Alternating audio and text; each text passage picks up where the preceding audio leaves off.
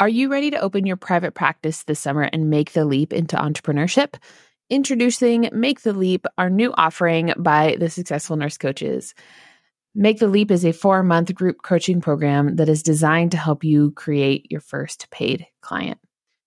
Join our experienced lead coaches, Sean and Amy, as they guide you through the Successful Nurse Coach method, helping you create your first paid client in 30 days or less. Not only will you get access to our course that teaches you all the things on how to create clients in a non icky way, will also be personalized mentorship, weekly group calls, and actionable steps to launch your business from just beginning into the paid coach club. Since we are not running new mentorship groups this summer, we didn't want to leave those of you who are ready to begin hanging out in space waiting for the next group to start. This group is a great way for new coaches who have yet to begin their coaching practice or for coaches who have five paid clients or less. This is the most affordable way to work with our team. So be sure to check out the link in the bio. And if you have any questions, feel free to reach out to me on Facebook.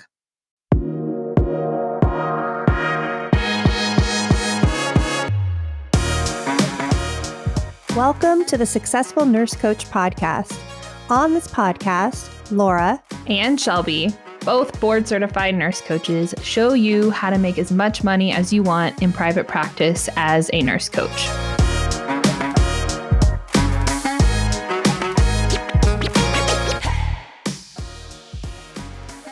Welcome to the Successful Nurse Coach podcast. It is Laura today. I am so grateful to be in your ear in this moment, wherever you are across the United States, even overseas. I'm just grateful. I'm grateful that I get to, to be here and to do this with you. And I'm very excited to dive into this topic. Before we dive into the topic, which is perfectionism and imposter syndrome, where if you're out there right now, driving, walking, raise your hand in the air if this is you. I would say 90% of our client, 80 to 90% of our clients identify as a perfectionist.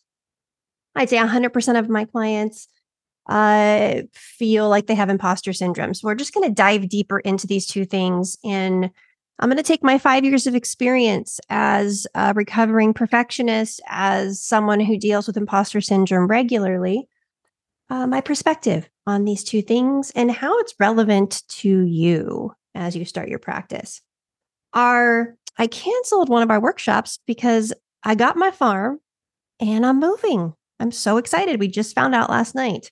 So uh, the the next workshop that will be available to everybody is spirituality and nurse coaching, hosted by me at 11 o'clock Central on October 13th. This workshop is a precursor to a bigger project. I would require you to fill out a, a questionnaire before attending and uh, it's going to be extraordinary. It's just one of those. Uh, it's just one of those really big things to me. And I see a lot of nurse coaches uh, skirt around spirituality because they don't want to offend. They don't know how to approach it. They're not sure what theirs is. They kind of just leave it off the table. And I'm going to give some frameworks on how you can bring it into your practice, it, accentuate it in your life, uh, from an easy way, no matter what your background, your belief system is. This is a really unifying workshop. So I hope to see you there. All right. So I'm going to kind of just start out by defining what perfectionism is. And the way that it's described is it's a personality trait characterized by a person's striving for flawlessness and setting high performance standards. This is accompanied by a lot of critical self talk, self evaluations, and a lot of concerns over others' evaluations. It's often linked to a desire to do things perfectly and an intense fear of failure or making mistakes. So I'm going to give you the, the light side, the positive aspects of perfectionism, and then the, the shadow, the negative aspects of per- perfectionism. Before I do that, I'll share a quick personal story. I remember very clearly as a child watching TV in my family room in my childhood home. And uh, that's when we just had cable. there weren't digital streaming platforms.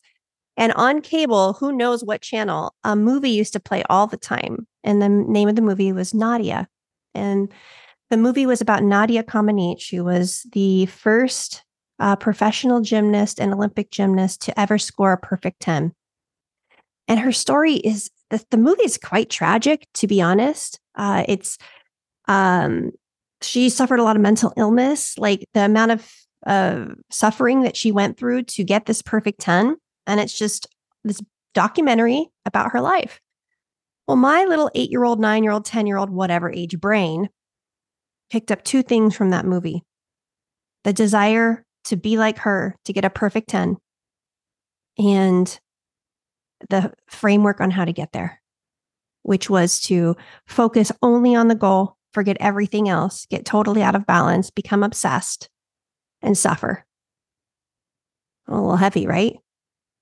I totally had Nadia Comaneci syndrome as a child. And I went into tumbling and dance and all these things, but there was a, a seriousness to it. It wasn't uh, it wasn't the same as as I see my two kids do right now. Like I can see the difference. Uh, I watched everybody very carefully.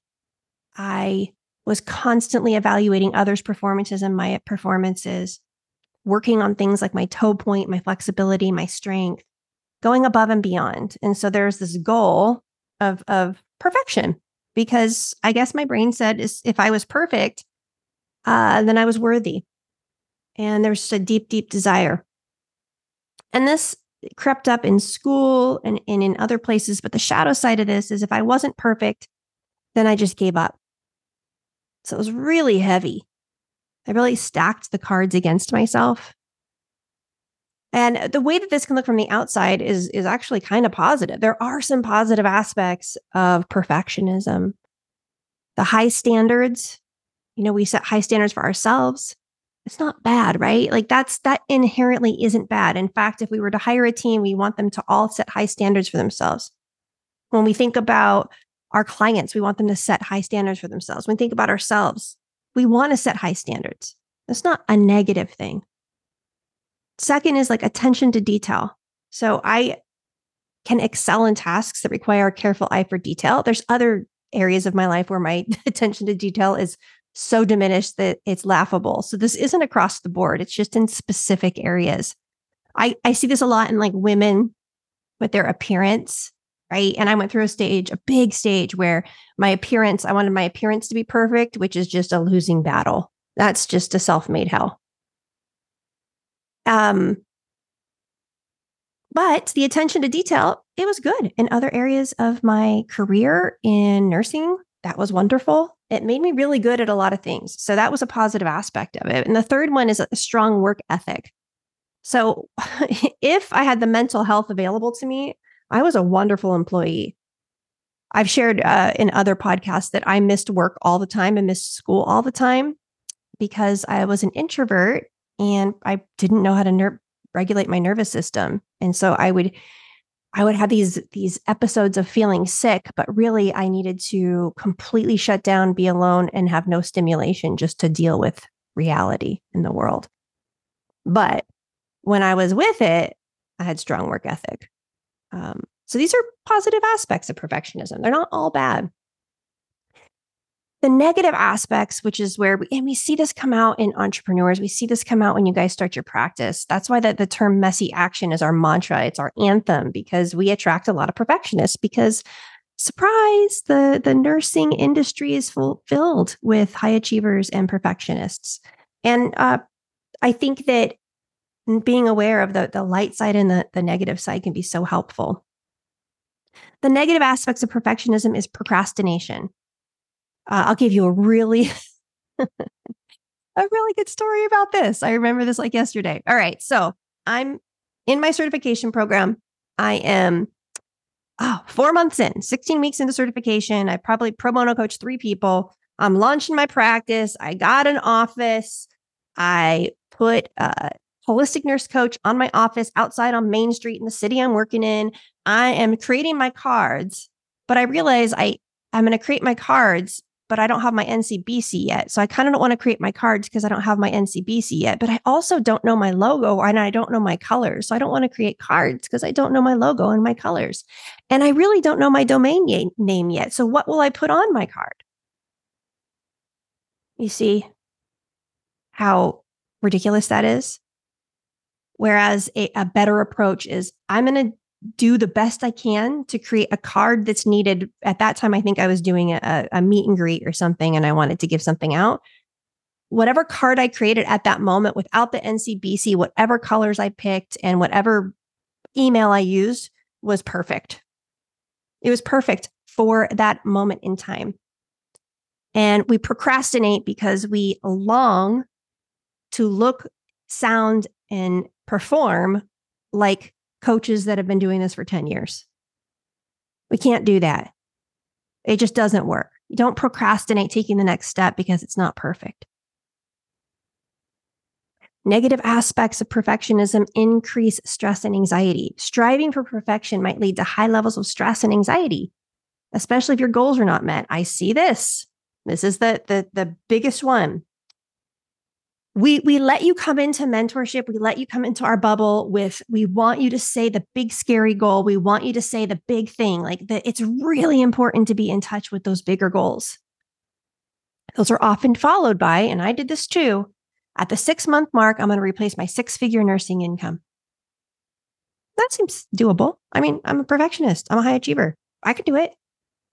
But what happened when by making that goal part of my identity part of my striving that every month I got closer to that and I was going to miss the mark, it just got heavier and heavier and heavier and heavier. And it caused me a lot of stress, which slowed down my progress, which changed my vibration, which made me last less magnetic and made me cry a lot. And it was because there was that thought error about the expectation of people paying me by a specific amount of arbitrary amount of time that it was unrealistic. Okay. I would rather, had someone given me this as a frame, Laura, your only job for the six, first six months in your practice is to do what your mentor tells you and to learn everything you can and to practice everything that you learn. That's it. That's all you got to do. That's how you win. That's how you become a perfect. That's how you do it perfectly. You become the perfect student. You see everything as learning. Hmm damn, I wish I was my own coach back then. That'd have been so helpful. oh, I can feel it in my body. Yeah. So that's hitting you guys right now. And I have some, I have a few of my current January mentees that, that come to mind. You know who you are. We have to release that. That's our, that's our work. We have to let go of that if we want to succeed in this industry, to succeed as an entrepreneur, or we'll, we'll crumble under our own self imposed imposed pressure. This one is interesting. So, being a perfectionist has an impact on our relationships. Because here's the thing if we're constantly judging ourselves, best believe we're judging other people. If you find yourself judging other people by the way they look, by their weight, by laziness, by their performance, they don't do things right, blah, blah, blah, blah, blah. The amount of that that you do, the same amount you are doing onto yourself. And my husband's a perfectionist. I'm a perfectionist. My son's a perfectionist. My daughter, not so much. I think she might have some things figured out that we don't have figured out, the three of us. But I remember I could feel my husband's judgment. I could feel, I could feel his judgment on so many things. And it was so, I'm, I'm an empath, but I could feel it on so many micro levels until he did his own work. I don't feel it anymore. It's so much, it's a better way to live, y'all. It's a better, better, better way to live. There is a part of us deep down in the center in our heart that we're familiar with, the part that we can tap into that knows we have nothing to prove. We are infinitely, perfectly imperfect. Mm, moving from that place is so much more peaceful and you can still have high standards. You can still have massive attention to detail and a strong work ethic and also peace. Next one is never feeling satisfied. I may still do this. I probably still do this in a really intentional way. I think satisfied is an interesting word. I'm not ever really satisfied because I feel the most peace in forward movement and momentum and growth. Right. But you could see how uh, never feeling satisfied is you make 10,000 a month and then you want to make 20,000 a month. And then you want to make a million a month and then you want to do whatever. And you want to buy this and you want to buy that. And you got to get the second house and you got to do this or you got to, it's, we see this, this consum- consumption culture where that's not healthy either. So we think that by achieving something, we're going to feel better about ourselves, but it, it the goalposts just keep moving. So there's some there's some duality, there's some paradox around this that I want to play with here. Is if you know you're a perfectionist, we have the power to pick and choose what parts we want to use, what parts are not useful at any time we want, at any time we want, becoming aware of it. It's a double edged sword. It leads to excellence in some areas, but causes significant stress, dissatisfaction, and other mental health problems if we're not aware of it. Now, here's the thing I think perfectionists make incredible entrepreneurs. So if if you if you're fitting into this bucket, congratulations. It's not it's not a bad bucket to be a part of. The work here is learning how to work with it in a generative way instead of a pathological way. And if you're still working with it in a pathological way, also don't judge yourself for that. We're human. Humans do weird stuff all the time. I know I do. It's so funny because as I'm sitting here, I feel like the biggest hypocrite. I'm like doing this podcast and I can feel I have work to do in this area. I can feel it. You guys probably sense it. There's a reason why the successful nurse coach is growing and we have aspirations and we're constantly trying to make our programs better. And I'm constantly trying to get you guys a, a, higher ROI and make your experience more powerful and make you feel more seen and make you feel more loved. It ain't bad, right? It's, I think, what everything great's been built on those high standards. And my work is finding peace during the build and the enoughness and the preference versus the need to grow or be better. So I'm doing work alongside you guys. We are going to move into imposter syndrome. And I think uh, Rich Litvin talks about this. This has been told to me by, by lots of my mentors and coaches. If you don't feel like an imposter, you're not playing the right game. Okay, so if you don't feel like a total fraud a lot of the time, you're just not playing, you're probably playing small. Everybody we have ever looked up to, any author, anybody, mentors, just role models, all of them have experienced this. It's the feeling of growth. If we waited to not feel like a fraud before we stepped into a new self concept or identity, we would not create. So imposter syndrome, it's it's not bad. It's not wrong. It's a good indicator you're playing the right game. So if you're out there feeling like imposter, throw your hands up in the air. Right? Like do a happy dance. Say, F yeah. Laura said I'm I'm in the right space, right time. Now, how does our body handle that? How does our mind handle that? How do we handle the inevitable feeling of feeling like a fraud? We're going to go a little bit deeper into this. So, when this happens to us, what it really means is that we are stepping into a new version of ourselves. If we think of ourselves like an onion, it's the actual fracturing of that outer layer and exposing another layer underneath. It's an expansion of who we are, who we see ourselves to be, and how we see ourselves in relation to the world. It's not small. I don't want to minimize it. It's big. It feels big. It makes my pits sweat. It makes my heart rate go faster. It makes me do weird things. Like I'm watching some of my videos that I recorded earlier on, makes you do strange ticks in your face because you want to seem a certain way. Like this is all totally normal. So the first uh, way I like to work around this is just like naming the feeling.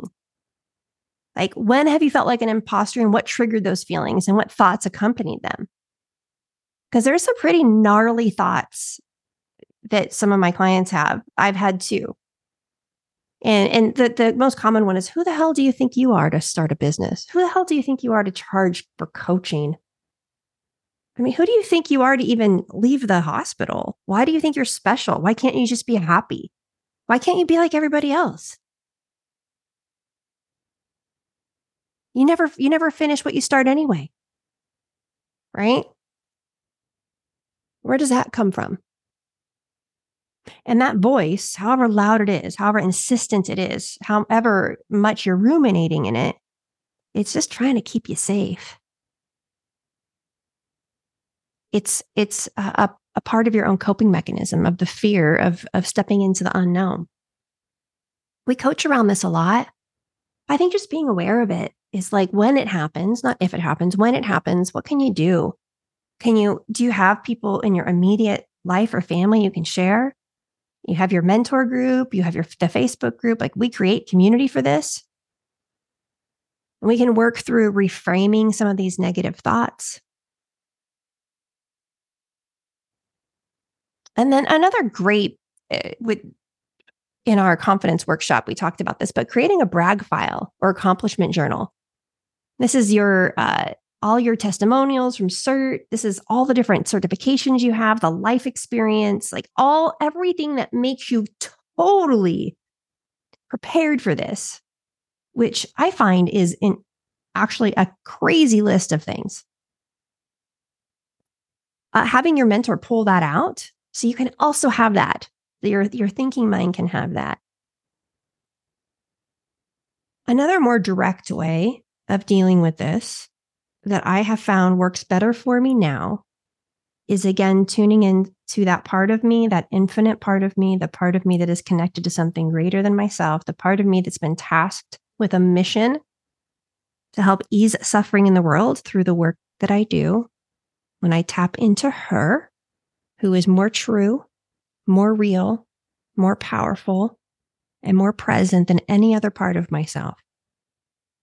I don't feel like an imposter at all. I feel like I'm home. She's there too. He's there too. Then we don't have to do all the mind work. We just tap into what already is the truth about who we are. Now, how do you access that? Some people access it through prayer, through meditation, through journaling, through oracle cards or tarot cards, through pendulum, I am a fan of any way that helps you connect to this part of you. No, there's no right way, in my personal opinion. It also makes it easier to coach because you're not coaching alone, you're coaching connected to something greater than yourself. There's no room to feel like an imposter when the ego is not involved. And the ego can't touch that part of you. It's the untouchable part.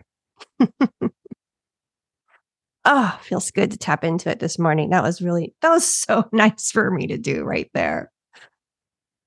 Oh, in fact, before I tell you more information, take a moment. Take a moment to notice the familiarity of that part of you that I just embodied and, and shared. I think that can be a, a, a little hack. All right. Here's some other exercises if you're if you're hoping for some exercises because this one's really got you. Imagine this is the mentor exercise. Imagine what me or Shelby would say to you when you're when you're having those thoughts. I have people say that all the time they have their voices in her ear. My mentor's voice is in my ear. I love it. Like I don't even have to reach out to him to ask questions very often because I already kind of know. I've like he's imprinted on me. I already kind of know what he's going to say. Uh, a good mentor, that's what they do is they give give you access to their own inner wisdom through your own experience of them of what they might say. So think about what Shelby and I or somebody else that you admire would say to you when you're having those feelings. And that can be on demand. Uh, the the idea that successful people never fail, feel fear, or doubt themselves is total bullshit. Right. And so we do this for ourselves and we also need to do this for our clients. We cannot take our clients any deeper than we've gone ourselves. You can't skip over this part. You do your work in this part, and you can help your clients do their work in this part as well. And then, of course, mindfulness and breathing. It just doesn't that just change everything? It brings you to that center, to that that place, the more real version of you, that grounded, connected version of you. And then when the stress hormones start to diminish, your heart rate starts to slow. You feel grounded and focused on the present instead of spiraling. You begin to trust what you're doing, even if it's new, right? Like it, we do new things every day. You can do new things every day. You do new things as a nurse all the time.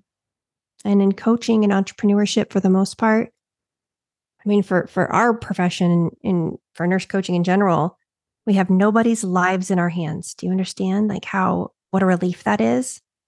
Like our biggest F up, if we were the most incompetent ever, uh, the client would probably just experience being heard, which is still valuable. So we're really playing a different game here. Um, and so stretching yourself and feeling like an imposter is safer here than it is as a bedside nurse. Okay. I would love your thoughts on this. I think that uh, as nurse coaches, doing workshops on perfectionism and imposter syndrome can be super helpful. You are welcome to take everything from this podcast, turn it into your own workshop to serve your community. I guarantee anyone in your community, there are so many people in your community, no matter what your niche is, that would benefit from just space to acknowledge and work through some of these things um, each one teach one, right? So I hope you enjoyed today. If you are knowing you want to come play in our community, be part of a really epic, connected community of new entrepreneurs doing all the coolest things. Uh, I just had amazing news today from our group chat from our lead mentor coaches about what a mentee just got offered. I'm not going to share it yet, but cool stuff is happening. People are hiring coaches. You know, you want to be mentored. Come join us on our website. You can take the quiz. You can book an uh, application call. I think as of today, we have 26 spots left for January. Uh, oh, well, today's actually not. We probably will have a lot less. We'll probably be in the teens by the time this episode airs. If you know next year you want support, book your app call early, even if you're not ready to commit quite yet. We can also give you some payment options that we now have to make this investment possible for you. And have a beautiful, beautiful Monday. All right, guys, see ya.